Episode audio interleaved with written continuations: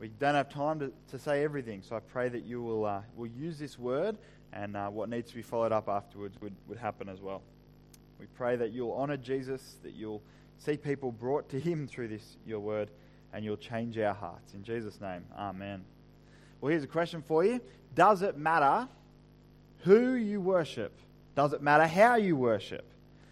The great philosopher of our day, Homer Simpson, you might have heard of him, uh, he raises an interesting point. He says, Suppose we've chosen the wrong God. Every time we go to church, we're just making him matter and matter. And many people would say, Buddha, Jesus, Allah, whatever, whatever floats your boat. You know, they're just different names for the same thing, aren't they? That's very postmodern, isn't it? Just as we want to be able to say, yeah, everyone's right.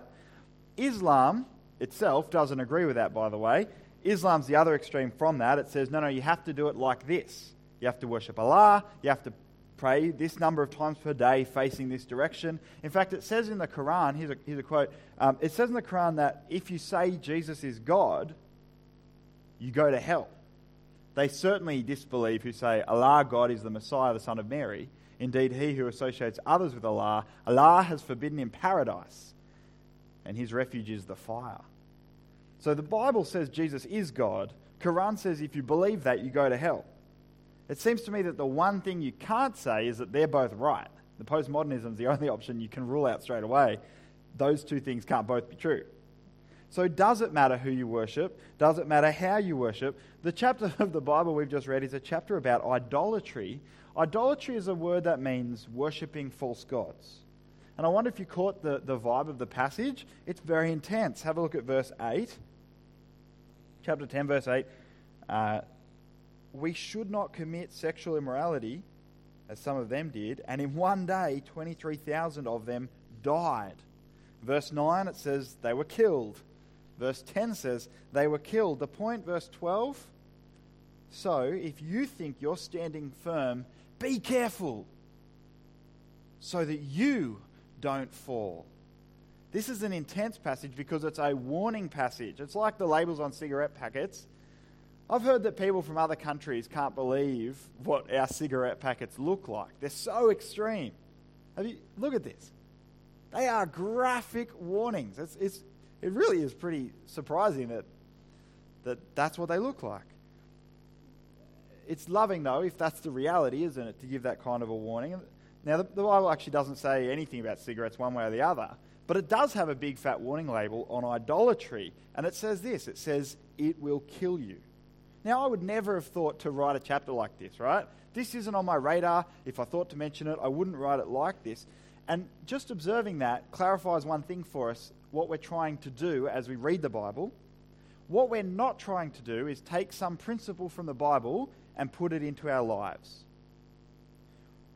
What we actually need to do is understand how the writer who wrote this sees the world, the inspired apostle sent from God. We want to grasp the way that he sees the world the things that cause him to write this way. Our job is not to take bits and pieces from that and put it into our worldview. It's to try and understand the Bible's worldview so that this shapes the way we see reality and we go, yeah, I'd say the same thing. That's how you know you understand a passage. When you go, yeah, that's what I would say as well. And he says idolatry, worshipping the wrong God, the wrong way, will kill you. So, so how is it that he sees the world that would make him talk like that? Now, I wonder if you've been around church for a while, maybe you go, yeah, yeah, yeah, okay, I get that. Other gods aren't the real God. Here's the interesting thing the, the Corinthians knew that as well.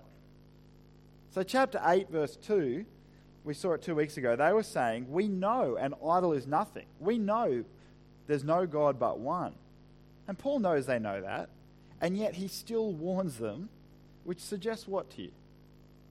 It suggests that you can know that other gods aren't real and still fall into idolatry, which means this is a real danger for us, for each of us.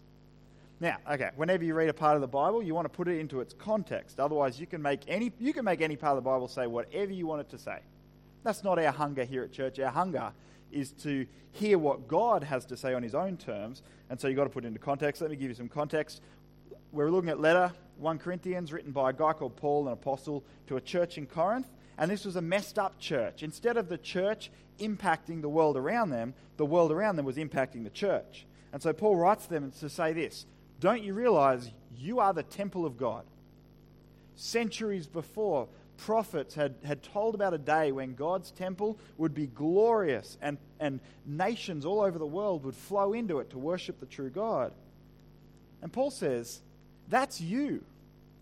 You're actually that temple they spoke about. The temple is now the people of God because we have the Spirit of God dwelling inside us. Paul says that's who you are, but you've got a long way to go living up to that reality. And so that's the book of 1 Corinthians in a nutshell. Basically, it says, Don't you realize who you are as Christians? Live like it.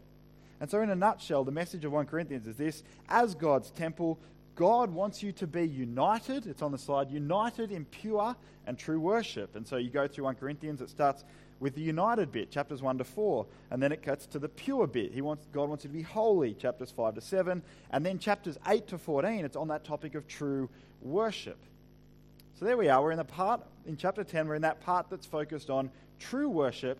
And in each of those sections, unity, purity, and worship, there's a thing to get rid of and a thing to put on. So, for example, in that pure bit, chapters 4 to 7, get rid of sexual immorality, he says, and instead put on using your bodies in a way that glorifies God. In this section, Paul says, get rid of false worship and selfishness, which is a, form of false worship, and instead glorify God the right way. Now, if all of that went over your head, here's the point. Worshipping God right is a big deal in this section of the letter that we're reading. So even the context tells us that it matters to God that we worship Him right. But one of the funny things as you read these chapters is just how much worshipping God right depends on the way you treat other people. So, chapters 8 to 10 focus on a really specific issue. They focus on the issue of uh, is it okay to eat food that's been sacrificed to an idol? Where I grew up, not many people are doing that. I take it maybe where some of you guys grew up, uh, that may be more common. But ver- chapter 8, verse 1, it says about food sacrificed to idols. You get to chapter 10 and verse 28, right at the end of chapter 10, it's still on that same topic. It says, If someone says that this has been offered in sacrifice, don't eat it. And so Pete said last week it's like a sandwich. You know, the bread is that specific issue at either end. Should I eat food sacrificed to idols? Should I? And in the middle, he gives it's kind of like um, a ham and cheese sandwich. There's two principles in the middle that shape how we think about that issue. Um, so last week was the ham, chapter 9. Principle number one should I eat food sacrificed to idols? Well, don't be selfish. Worshipping God right means considering the good of the others around you. As Christians, we're called to lay down our rights, lay down our freedom and our desires to serve one another. So that's the cheese in the ham and cheese sandwich. But the ham is the idols themselves. He says, actually, I don't think you're taking idolatry seriously enough. You underestimate the danger. And so that brings us to chapter 10. There's two parts in chapter 10, verses 1 to 13, or verses 1 to 14. He, he says, Look what happened in the Old Testament, the, the first part of the Bible. That's got something to say to us. And then chapters 14 to the end, he goes back to that specific issue and gives some practical things when it comes to food offers to idols. He says, if this circumstance, you can eat it. If that circumstance, you can't eat it. And then he ends with a big finish, a big summary statement. So that's how the chapter that we're looking at works. We're going to zoom in on verses 1 to 14. And as we come to it, have you ever wondered why the Bible is such a big book? Especially the Old Testament, right? It's old. It's weird. It is super long. Uh, you know, minimalism. Who's into minimalism? It's all the rage these days. Maybe we should just get rid of it. You know, what's the saying that they say in minimalism? You know, if it doesn't bring me joy, get rid of it. Maybe, maybe the Old Testament doesn't bring you joy. There's a preacher in America. It, it brings a lot of people joy. Um, there's a preacher in America that actually says exactly this, basically. He says, uh, he's a very popular preacher, and he says um, the first Christian leaders, the apostles, they got rid of the Old Testament. They decided to distance themselves from it to make it easier for people to come to know Jesus. And we should follow their example. We should distance ourselves from the Old Testament. Now, the problem with that is verse 6 and verse 11 in this chapter. Have a look at verse 11. These things happened to them he's talking about things in the Old Testament, as examples and were written down as warnings for us. on whom the culminations of the ages has come. And that verse really sums up the point that he's making in this section. We need the Old Testament. It was written, look at the words in verse 11, for us. Underline those words, for us. We need the Old Testament. Now, let me point something out. Do you notice that verse 11 doesn't say that these things happened and then God decided to take them and use them as an example? Instead, it ha- says that they happened as examples.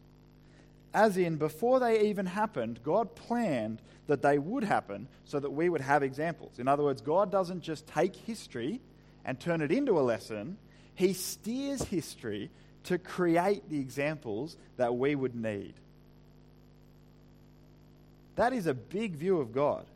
A view of God that says He is sovereign over everything that happens, guiding all of it in every detail to where He wants it to go. Now, a view of God like that can raise questions. Where's God in tragedy? Well, let me say this. There's more that could be said, but let me say this. When tragedy does hit, there's no other view of God that brings any comfort. Here is the only foundation for comfort in tragedy. God is bigger than it. It hasn't thrown him off course. It hasn't taken him by surprise. He's not scrambling to react. He's got it. He's working all things according to his plan. There's more that could be said, but that is the only rock in a storm. The true God who steers all of history. And verse 11 says that there's a place that God is taking the world. It describes us, if you look at verse 11, it calls us people on whom the end of the ages has come. Look at verse 11. These are things were written down as warnings for us on whom the culminations of the ages has come. Culmination, the place where something's going, right? So, graduation day, that's the culmination of your university degree. We live on the university's graduation day. The history of the world, the ages, have been leading up to a day when God would come into the world in a person of Jesus Christ on a rescue mission to seek sinners and bring them home to God. And the things that happened in the Old Testament were examples to help us because we live in the pointy end of the universe's history. Now, the, the things, um, I, I want to move on and talk about why he's bringing this up, but let me make two observations about this. Number one, God does have a purpose and a plan. Never doubt that. He's taking this, this universe somewhere. But number two, there are some religious groups out there that will tell you that they've got a new word from God after the Bible. Muslims, Mormons, so on. They'll say, yes, okay, the Bible is from God. They'll say that. But now we've got an update. We've got new revelation. Verse 11 leads you to helps you see that the Bible itself doesn't lead you to expect that there'll be an update, a new revelation. How do I know that? Well, 2,000 years ago, to these people, it says that the end of the ages has already come. The culmination's already arrived. God has come to earth himself in the person of Jesus and given his final word. There is no additional word. These guys lived at the end. If they lived at the end, we live at the end. The very next thing Paul expects is the final return of Christ, 1 Thessalonians 4, nothing more. And he says, don't get led away by people claiming that there's a new revelation. Jesus, the next thing will happen is Jesus will come, and when that happens, you won't miss it. Anyway, verse 11 God made all of that happen, all the Old Testament, and caused it to be written down for us, which means we must read the Old Testament. Do you read the Old Testament? It's good that we looked at Numbers last term at, at church. In your own life at home, do you read the Old Testament? In particular, Paul says, pay attention to what it teaches about how God sees idolatry. Now, verse 11 calls them examples. There's a funny thing about that, isn't it? Because they're not examples to copy, they're examples of what not to do. Some people read the Old Testament and they go, Oh, there's really terrible things happening in this book. How can you like this book? Well, yeah, they're terrible. That's the point. It's not always saying, do this. A lot of the time, it's saying, this is what you're like, and don't do that. So, as we look at Paul's argument, what we're going to see um, is this the argument he's going to make from the Old Testament. We're going to see that idolatry can stop you going to heaven, even if you call yourself a Christian, even if you go to church and you got baptized and every second week at church you take communion. It's possible you could do all of those things and yet still be an idolater, a person that worships false gods.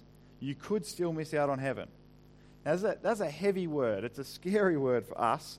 Scary word for me. I come to church, I take communion, I got baptized. It's supposed to be a, an intense and a scary word. Look at verse 12. If you think you're standing firm, be careful so you don't fall. Maybe you think, I prayed the prayer at Rice Rally. I got baptized at Church Weekend Away. I'm good with God, aren't I? Once saved, always saved, right? You can't lose your salvation, can you? Well, listen to Paul. If you think you're standing firm, be careful so that you don't fall. Let me show you how Paul gets to that. He starts by talking about the nation Israel. This is verses 1 to 5. The nation that God pulled out of slavery, rescued them to be his people. And the key word in verses 1 to 5 is the word all. Because Paul lists all these experiences that people in Israel had together. So, verse 1, they were all under the cloud. Verse 1, they were all passed through the sea. Verse 3, they all ate the same spiritual food. They all went through this outwardly, but then look at verse 5. Nevertheless, God was not pleased with most of them. Their bodies were scattered in the wilderness. Now, we saw this last term in Numbers, actually. Many of them didn't make it into the promised land, even though outwardly they were part of the people of God. And there's his point. Outwardly, a person can look like a Christian, and yet God might not actually be pleased with them. They might not make it into the promised land. Do you notice the way that Paul takes the events of Israel's history and deliberately draws similarities between them and, and the Christian equivalents? You read the book of Exodus, and God takes this people, Israel, through um, out of Egypt through the Red Sea. Parts the Red Sea, and they walk through, and they're traveling under a cloud. And Paul goes, Clouds are wet, the sea is wet. That's kind of like they were baptized. And then when they were in the desert, they ate the manna, you remember? The bread miraculously given from God, and they drank water from a rock. And it's, Paul's like, that's kind of like how we have communion. We have the bread and the drink. It's fascinating, actually, verse 4 says that the, the rock that they got their water from was Christ, was Jesus. This, is, this was happening centuries before Jesus was born, which, you know, Jesus didn't start existing when he was born from a virgin Mary. No, he always existed. And he was there actually centuries earlier in the desert with Israel, helping them. We don't know exactly how that works, but he was there. This is actually one of the, the, the, there's a couple of clues in this passage that Paul considers Jesus to actually be fully God. Verse 9 has another one. It says, Don't test Christ like they did. Now, you read the story and you go, When do they test Christ? I remember them testing God. Well, that would only make sense that he would say that if he thinks Christ is God. I want to get back to the point in a second, but I can't resist pointing something out. If you believe the, the paper, the newspaper, if you believe um, popular media and, and the Da Vinci Code, they'll tell you that the church invented the idea of Jesus being God centuries later. Impossible. It's right here, and we can date this letter, 1 Corinthians. Um, you can look up the Wikipedia article, you can look up anyone, secular scholars will tell you we know when this book was written. The latest it could have been written was about 55 AD, which is about 25 years at the latest after Jesus walked on earth. 25 years, not centuries later. People who were my age when Jesus was killed on a cross would be my dad's age, right, when this was being written. And they've actually done research on how long it takes for legends to develop, and that's not long enough for this kind of legend. The, the theory that there was like a Jesus figure, but then over the centuries the legend grew and grew and grew. That theory just doesn't have legs. Right from the earliest documents we have, and this is one of the earliest documents, we have the highest regard possible for Jesus. It never gets it never grows from this. Here he's considering him fully God, one with the God of the Old Testament. That's as big as it can get. But do you catch Paul's point in this? He's saying these guys, the Israelites, outwardly, they were God's people. They, they were baptized. They ate communion. They even had Jesus in their midst. They had all of that. All of them did. And yet many of them didn't make it into the promised land. They ended up under the judgment of God. And so Paul says, look at verse 6. Now these things occurred as examples to keep us from setting our hearts on evil things as they did. In other words, there's a real danger, a genuine danger, that you might be here and you might be baptized and you might take communion, but your heart might actually be set on evil things. That could be the case for you now, or it could become the case for you down the track. And the, the example of the Old Testament teaches us that if that happens to you, you won't be saved. You'll stand under God's judgment. God gave you the life that you have.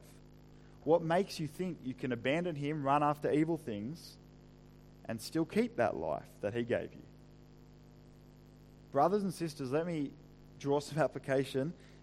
Put little confidence in outward signs. It's a good sign that you're here on a Sunday morning, a cold, windy Sunday morning. It is a good sign. But it doesn't mean you're necessarily okay with God. It's good to take communion. It is actually meant to reassure your heart. It's meant to do that. But it's not meant to stop you checking your heart and guarding your heart. Never rely on the outward signs. What's the inward reality of your heart? Verse 6 says. You might have heard people say this, this line, once saved, always saved. Who's heard that? Can I get an indication? Who's a once saved? Yeah, it goes around. And what that line is trying to capture is some of the wonderful promises that the Bible has, promises that are meant to reassure us that God will hold on to us. I find comfort in these promises. Jesus says, for example, it's on the screen, This is the will of him who sent me, that I should lose none of those he given, he's given me, but raise them up at the last day. There's actually a bunch of promises like that that promise that if you come to Jesus truly and sincerely, he will hold on to you and he will keep you following him. God will finish the work He starts in you. So, what do you do with warnings like this one in 1 Corinthians 10? Well, first of all, you could see this warning as a, as a call to just check that you're actually saved. You know, it's once saved, always saved, as long as you actually are saved, as long as you actually truly did become a Christian. So, that is actually part of the answer. And it's worth asking Have I ever truly repented of my sins? Have I ever truly put my faith in Christ to save me? But it's actually, there's more going on than that. Because Paul seems to think it's possible that even he could fall away. Did you catch that in the end of chapter 9? This is why we read the end of chapter 9 and into verse 10. It's all connected. But look at the end of chapter 9, verse 27. Paul says, I strike a blow to my body, I make it my slave, so that after I have preached to others, I myself will not be disqualified for the prize. Paul's definitely saved we know that from other passages, and also the fact that he wrote half the New Testament. But he's aware of a very real risk that he could fall away. So, how does that fit together with the promises you won't, but the, the, the warnings you could, don't do it? Here's the answer you could fall away, but you won't fall away. You got that? You could, but you won't. Let me explain how that works. It is possible that you could walk away from God, but God has promised that He will stop you. But the way He'll stop you is not by putting up some invisible barrier around you so that you can run as hard as you like away from Him, you won't succeed. No, the way that God will hold on to you is that He has put warnings in front of you in the Bible that warn you of the danger of walking away from Him, and then He uses His Holy Spirit in your heart to make you hear the warnings pay attention to them, and decide not to walk away from Him. I'll give you an illustration. There's a cliff edge. And uh, let's say staying on the cliff is staying in a relationship with God. Is it that you can't walk, once saved, always saved, there's a big glass wall around the edge of the cliff, and you can run at it as hard as you like, you just bounce back, no worries. No, it's not like that. It's more that there's warning signs placed on the edge of the cliff that say, Danger, cliff, you'll die. And God, or you know, the Father stands at the bottom of the cliff saying, Come back, come back away from the edge. And the true Son of the Father sees the signs, hears the Father's voice, and doesn't go over the edge. That's how it works. True Christians could walk away from God, but they won't, because they'll hear the signs. They'll, he- they'll pay attention to the warnings. Verse 11 These things were written down as warnings for us. If it was impossible for you to fall away from God, these warnings would be meaningless, but they're not. They're here because they're real. And the way that God will hold on to you is by you hearing it today. And His Holy Spirit will make you fear it. And He'll make you run away from the cliff edge and into His arms. And so, do you hear the warning today? It's possible that you could do a verse 6. You could set your hearts on evil things like Jesus, like Israel did, and you could fail to reach heaven. Verses 7 to 10 actually spell out four ways that could happen for you. There's a pattern in each of these. They all say, don't do X. Israel did X and they died. The four ways are idolatry, verse 7, sexual immorality, verse 8, testing Christ, verse 9, grumbling, verse 10. Now, they're actually not four separate ways. They're all connected with that first one, idolatry. Now, why do I say that? Well, number one, it starts with idolatry, verse 7, and it ends with idolatry, verse 14. Whenever you see that kind of bracketing in the Bible, often it tells you this is the big picture that's going on here. Number two, it fits with what we know is going on in the, in the big picture of this chapter food offered to idols. But number three, when you look into that event that's mentioned in um, a sexual immorality, mentioned in verse 8, it takes you back to Numbers 25, where that event actually happened. And in Numbers 25, the sexual immorality is linked with idol worship. Numbers 25, verse 1 says, The men began to indulge in sexual immorality with Moabite women. Verse 2, who invited them to the sacrifices to their gods. So sexual immorality and idolatry are bound together there. And I think that's where you start to see that this is bigger than just bowing down to a statue. Idolatry, worshipping false gods, is actually about what you love. It's about your desires. I don't know if you've seen your friend get a girlfriend and his mates say, you know, he's really in love with her. They might even say this. They might even say he worships her. Worship is about what you desire, what you love. And so idolatry is loving things more than God. Here's a quote from a great Christian thinker Martin Luther Whatever your heart clings to and relies upon, that is your God. What do your thoughts drift to when you're in the shower? When you're on the train? What is it that you think about most often? You love just to let your thoughts go there. What is it that you fear losing most? What is it that you long for most? Now, we've got to be careful because it's okay to, to enjoy the things of this world and to have hobbies. There's kind of two extremes you can, you can fall into. On the one end of the, the extreme is asceticism, which is the idea that this world is evil and it's wrong to enjoy this world. The Bible says, no, that's not right. It, this world's good. It's a gift from God. Don't worry. Don't, don't fall into the trap of asceticism. But on the other end is idolatry. Not this world is good, but this world is God, and I worship it, and I live for it, and I love it more than anything. The true path is in the middle. This world is good, but it's not God. The greatest commandment, Jesus says, is this love the Lord your God with all your heart, more than anything. If you put anything else in that place, it's idolatry.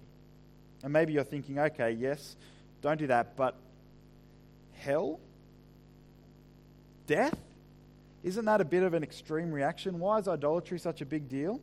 Well, we've got to see it from God's perspective. Picture this. Imagine, imagine I bought my wife some presents, okay? I bought her some nice new clothes. They're expensive. Uh, I bought her some new perfume, the, the good stuff, not the stuff in the discount aisle. I bought her some new, new jewelry. And I, and I freed up a night, and all this was designed so we could go on this really hot date. We'd have a great time together. And imagine I came home from a hard day at work paying for those gifts and I was really looking, out to ha- looking forward to hanging out with her. And I discover she's not home. She's gone to a nightclub, dressed up in all the gifts I gave her. And she's using those gifts to flirt with other men and try and entice them to have sex with her. That's, that's shocking, isn't it? Now, my wife wouldn't do that to me. But we do something very similar to that with God because He showers His gifts on us, And then instead of using those gifts to love Him, we take those gifts and use them on our own selfish desires. And that's one thing to do to your husband or your wife. But it's a more serious thing again to do it to the infinitely perfect God, the good God who made you and rules the universe. Ultimately, God takes it seriously enough that he would send people to hell over it. Now, if you see the world as basically being about human beings, nothing could possibly be serious enough to send a person to hell. Human suffering for eternity, that is the most unimaginably evil thing that could happen if the world is all about humans. But do you see that if you see the world as basically being all about humans, that is actually idolatry? It's not about us. It's fundamentally about God. Actually, the most unimaginably terrible thing that could happen is not human suffering, it's actually God being dishonored. It's God being treated as less than the stuff that He's made. If you just take this passage and try and put it into your worldview, it doesn't make any sense. We actually have to get ourselves into this worldview. We actually have to completely flip the way we see the world so that we realize we're not at the center. Humanity's not at the center. Our desires are not at the center. All of humanity combined is not the center. God and His glory is the center, and rightfully so. And it's a good thing that God calls our attention to it. It's loving because we're actually standing in front of Niagara Falls or Uluru or uh, the Grand Canyon or something majestic, right? We're standing in front of Niagara Falls and we're looking at a little photo of ourselves on our phone. We're missing the majestic view because we're focused on lesser things. We're, we're like a guy on a date with his wife that just keeps looking at Twitter. And out of love, God, God warns us and He says, Put down the phone, look at me.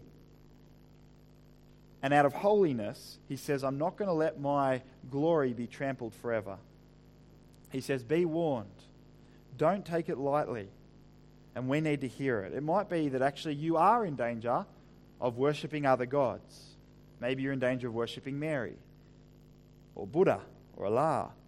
Don't go there. The God of the Bible, the triune God, Father, Son, Spirit, He alone is God. Jesus is God. Worship Him alone. But maybe you are convinced that there's no other God. Maybe you're like the Corinthians who, who, who knew that. Well, Paul will go on in this chapter to say Therefore, be careful whenever you come into contact with things that are associated with idols. You might know that it's not idolatry. That doesn't mean it's okay just to, to treat it like it doesn't matter. But also, hear the warning that Paul makes here your own desires can become gods, can't they? Does anyone know the song Take Me to Church by Hozier? Who knows that song? Two of you. Yeah, okay. I thought it, was, it topped the charts, right? But I was chatting at a family function yesterday and no one knew it, right? It goes like this Take me to church, I'll worship like a dog at the shine of your life. Da, you know the song, right? The, the lyrics, I'll read some out, but you know he's not talking about church, don't you? You know he's talking about, well, you'll get it. My church, he says, offers no absolution. It tells me worship in the bedroom. The only heaven I'll be sent to is when I'm alone with you. You know what he's talking about there? Ariana Grande has a song at the moment, God is a Woman. And she's not, he, she's not saying anything about the true God. She's saying when we have sex, I'll be so good, you'll think God is a woman. You'll think God is me, she's saying. And there's a line in it, let's go to your, let's, let's lie down so we can pray. Those songs are quite insightful. That for many people, sex and relationship is idolatry. It is a form of worship. Don't miss the connection between sexual sin and idolatry in this passage. The two often go to the same parties. In fact, all sexual sin is a choice to worship the created thing, my desires, or their body, more than the true God. And I read an article on, online recently that suggested that if a person calls himself a Christian but refuses to stop looking at pornography, they could go to hell. What do you think? Is that article right? Well, you've got to be careful here because it's possible that person could be doing their best to fight that, but it, it's hard. But chapter 10 would actually say it is possible, isn't it? It's possible that they could be hearing the warnings of Scripture, but deep down, loving their own desires more, and so not really fighting that sin, but instead giving it room. We've got to hear the warning. Now, there's need for nuance there, and I don't have time to give it all, so if, if that's stinging for you, talk to someone about it. But what do we do? Well, let me move towards some application. Here's number one fear. I'm sorry if this has been intense. I think it's an intense passage, and that's actually good for us. The Bible says, the fear of the Lord is the beginning of wisdom. People who don't have any fear, I don't know if you've ever met someone that has no fear. They're dangerous people. They're not safe. You need a bit of fear to keep you safe. Recognize the, the eternal realities that are at stake for you in all of this.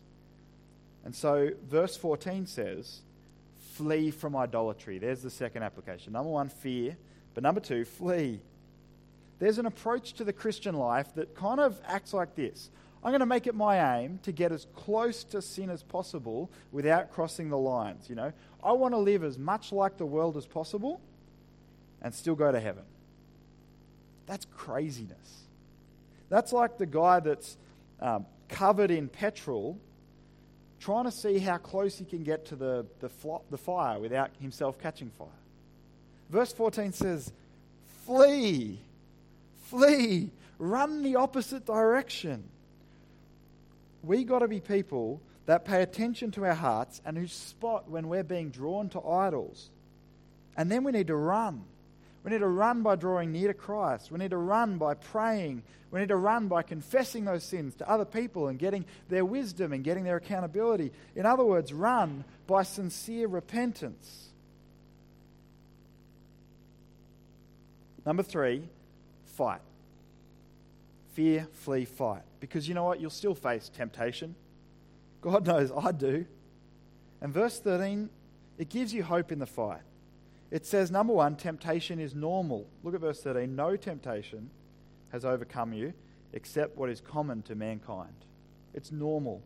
You're not worse than other people. In fact, the fact you get tempted is not in itself a defeat. Many Christians get discouraged because they feel that they, they struggle so much. Let me encourage you if this stuff is a struggle for you, that's actually probably a good sign. If you struggle, good. It probably means you're not content to live in idolatry. And so you're fighting against it. And that's actually hard work. The person who ought to fear is the person who doesn't find it a struggle. Why? They're probably just drifting along. That's the danger sign. They might just be, yeah, it's, it's easy. I don't have to struggle because I'm just giving in. I'm just giving in to the desires of my heart. So if you find it a struggle, if you find it day after day to live as a Christian and put God first is hard work, be encouraged. That's normal. And hear the promise of verse 13. I'll read the rest of it. And God is faithful. He will not let you be tempted beyond what you can bear.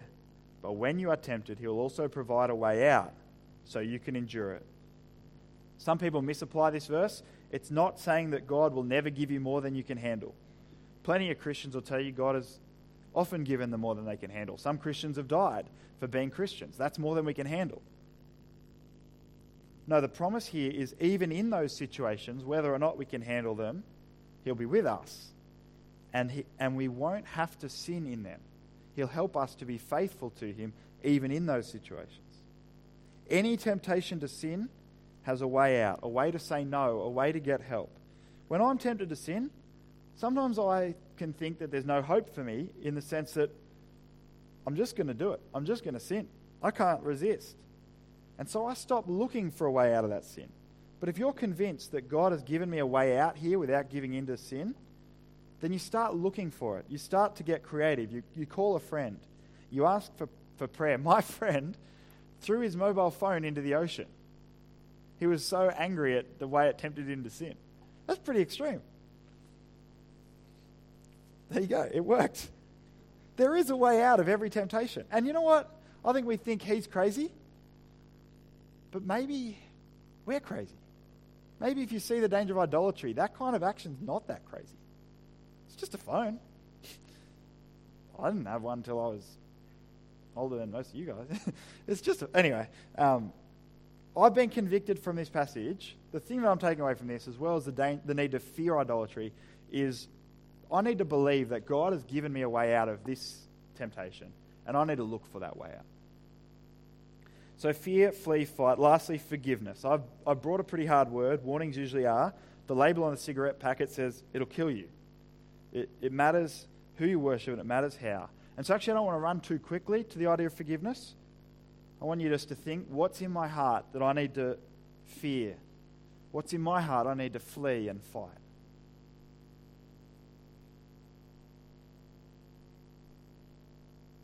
But the message of the Bible doesn't end there. It's a message about Jesus who died on the cross to wash away your sins.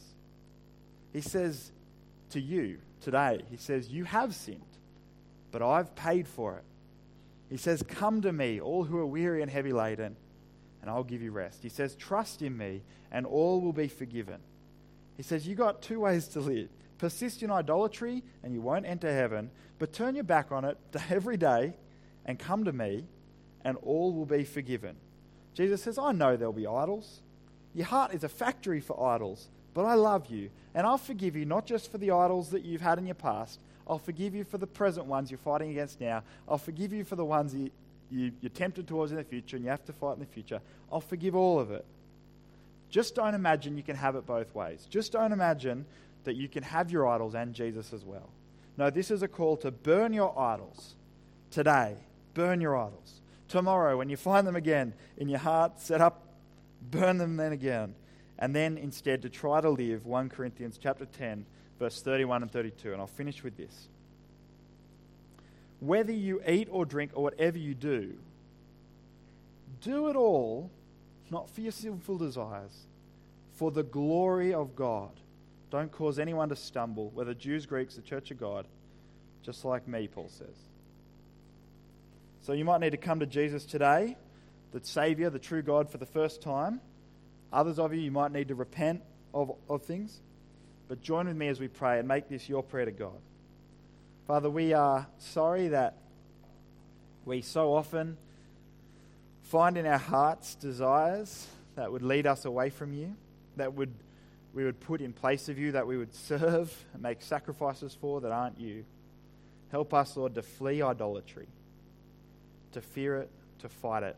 Thank you that in Jesus there's forgiveness. Help us to make decisions based on what will bring you glory so that we might live lives of true worship. Amen.